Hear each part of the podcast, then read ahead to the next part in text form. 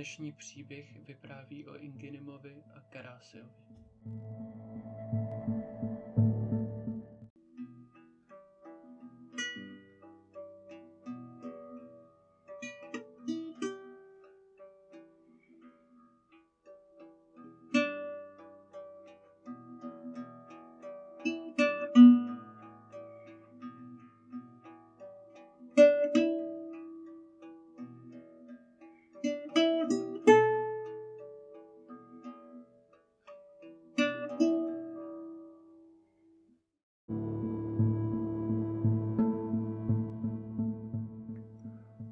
Brzké dopoledne.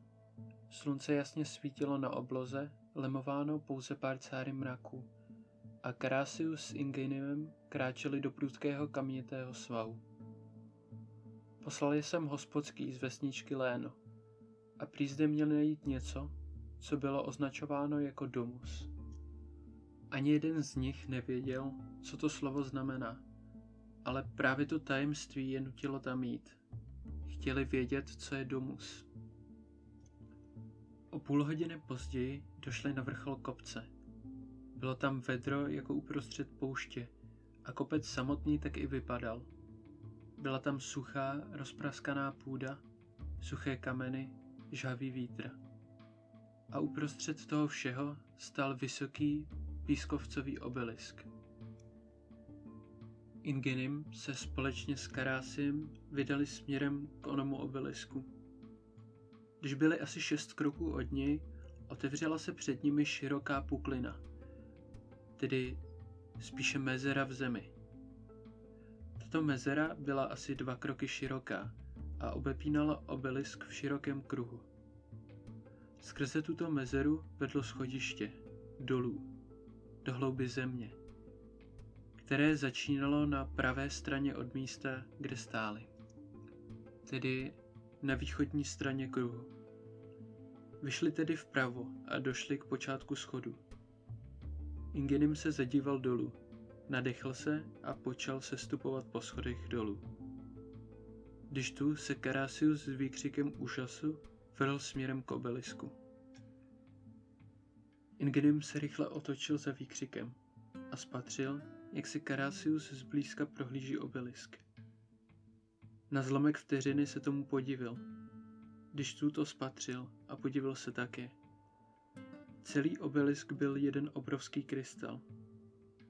Poprvé, když se na něj podíval, si toho nevšiml, protože z tohoto krystalu nevycházelo téměř žádné světlo.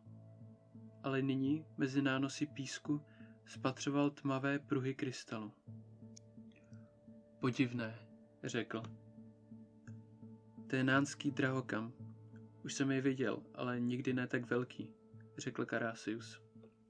Pohlcují světlo a všechno ho zahýbají jedním směrem. Jak velké jsi viděl? Ten největší, co jsem viděl, měl 0,5 metru, polknul Karasius. Ingenym úžasle pohledl na krystal. Co je to tedy pod námi? Zeptal se.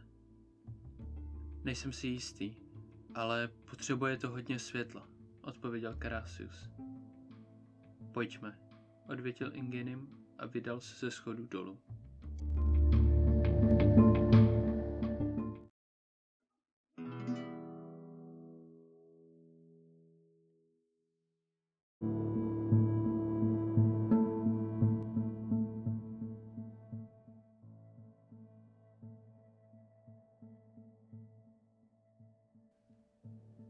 Schodiště se stáčelo v širokém kruhu a zavrtávalo se do podzemí. Po druhém okruhu schody najednou skončily a na krátkém úseku chodby bez schodů staly velké kamenné dveře. Na těchto dveřích bylo širokým písmem napsáno: Kdož vstoupit chtějí, nechť zapomenou, že kdy něco věděli. Ingenym s Karasiem se na sebe udivěně podívali. Poté Ingenym pokrčil rameny a zatlačil do dveří. A ty se s hlubokým duněním otevřely. A otevřeli výhled na další schody. Avšak ty již nebyly tmavé jako ty, po kterých přišly. Ne. Tato chodba byla osvícená světlem, jež vycházelo od někud z hlouby. Vydali se dolů. Když tu, stěny zmizely a oni klesali po schodech, jež se stáčely ze stropu obrovské jeskyně. Tato jeskyně byla osvícená jasným slunečním jasem, jež vyzařovalo z obrovského drahokamu na stropě. A ona jeskyně nebyla pustá a prázdná. Byla plná života. Když se rozhlédli, uviděli, že se v dáli u stíny rýsuje obrys rozlehlé budovy. Nemohli se přestat rozhlížet, když tu se za nimi ozval hlas. Vítejte, Ingeleme Karasie. Očekávali jsme vás. Vítejte doma.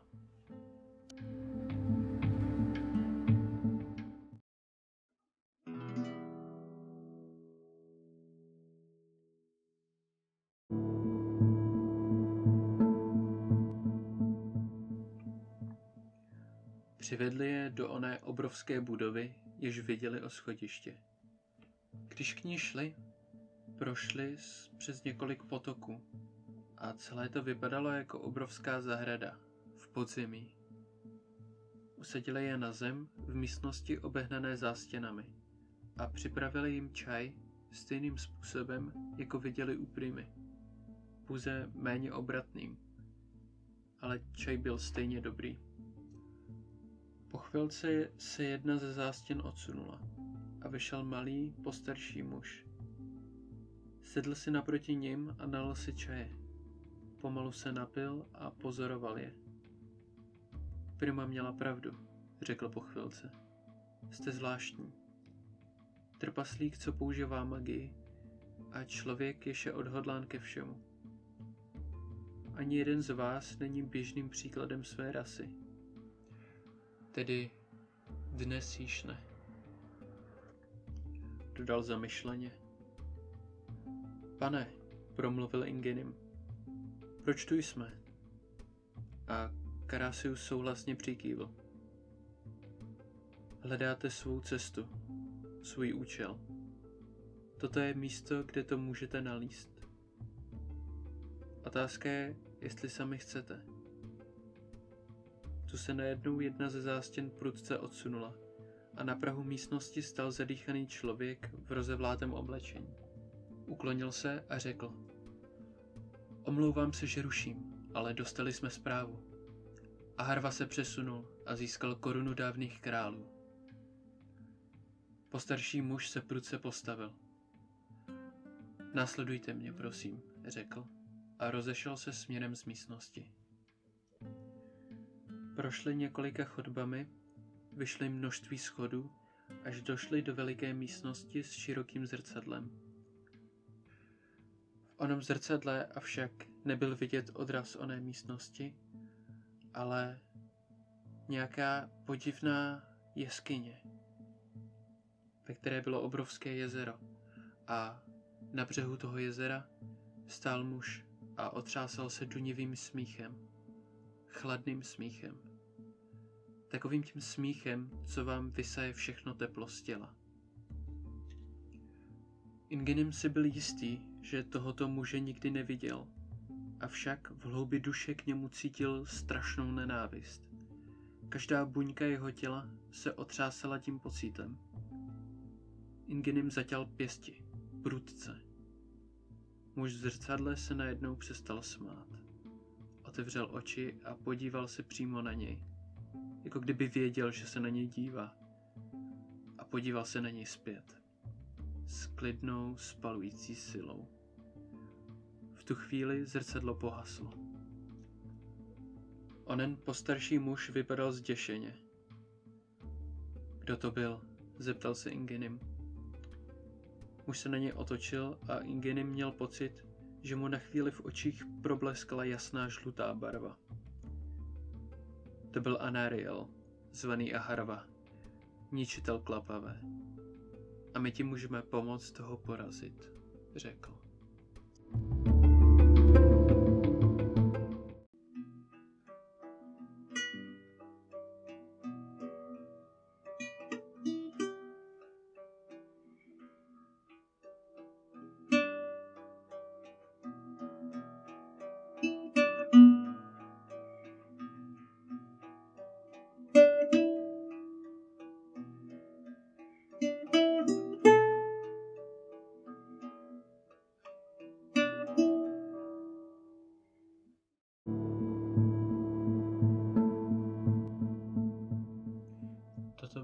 příběh o Ingenymovi a Karasiovi na prahu války.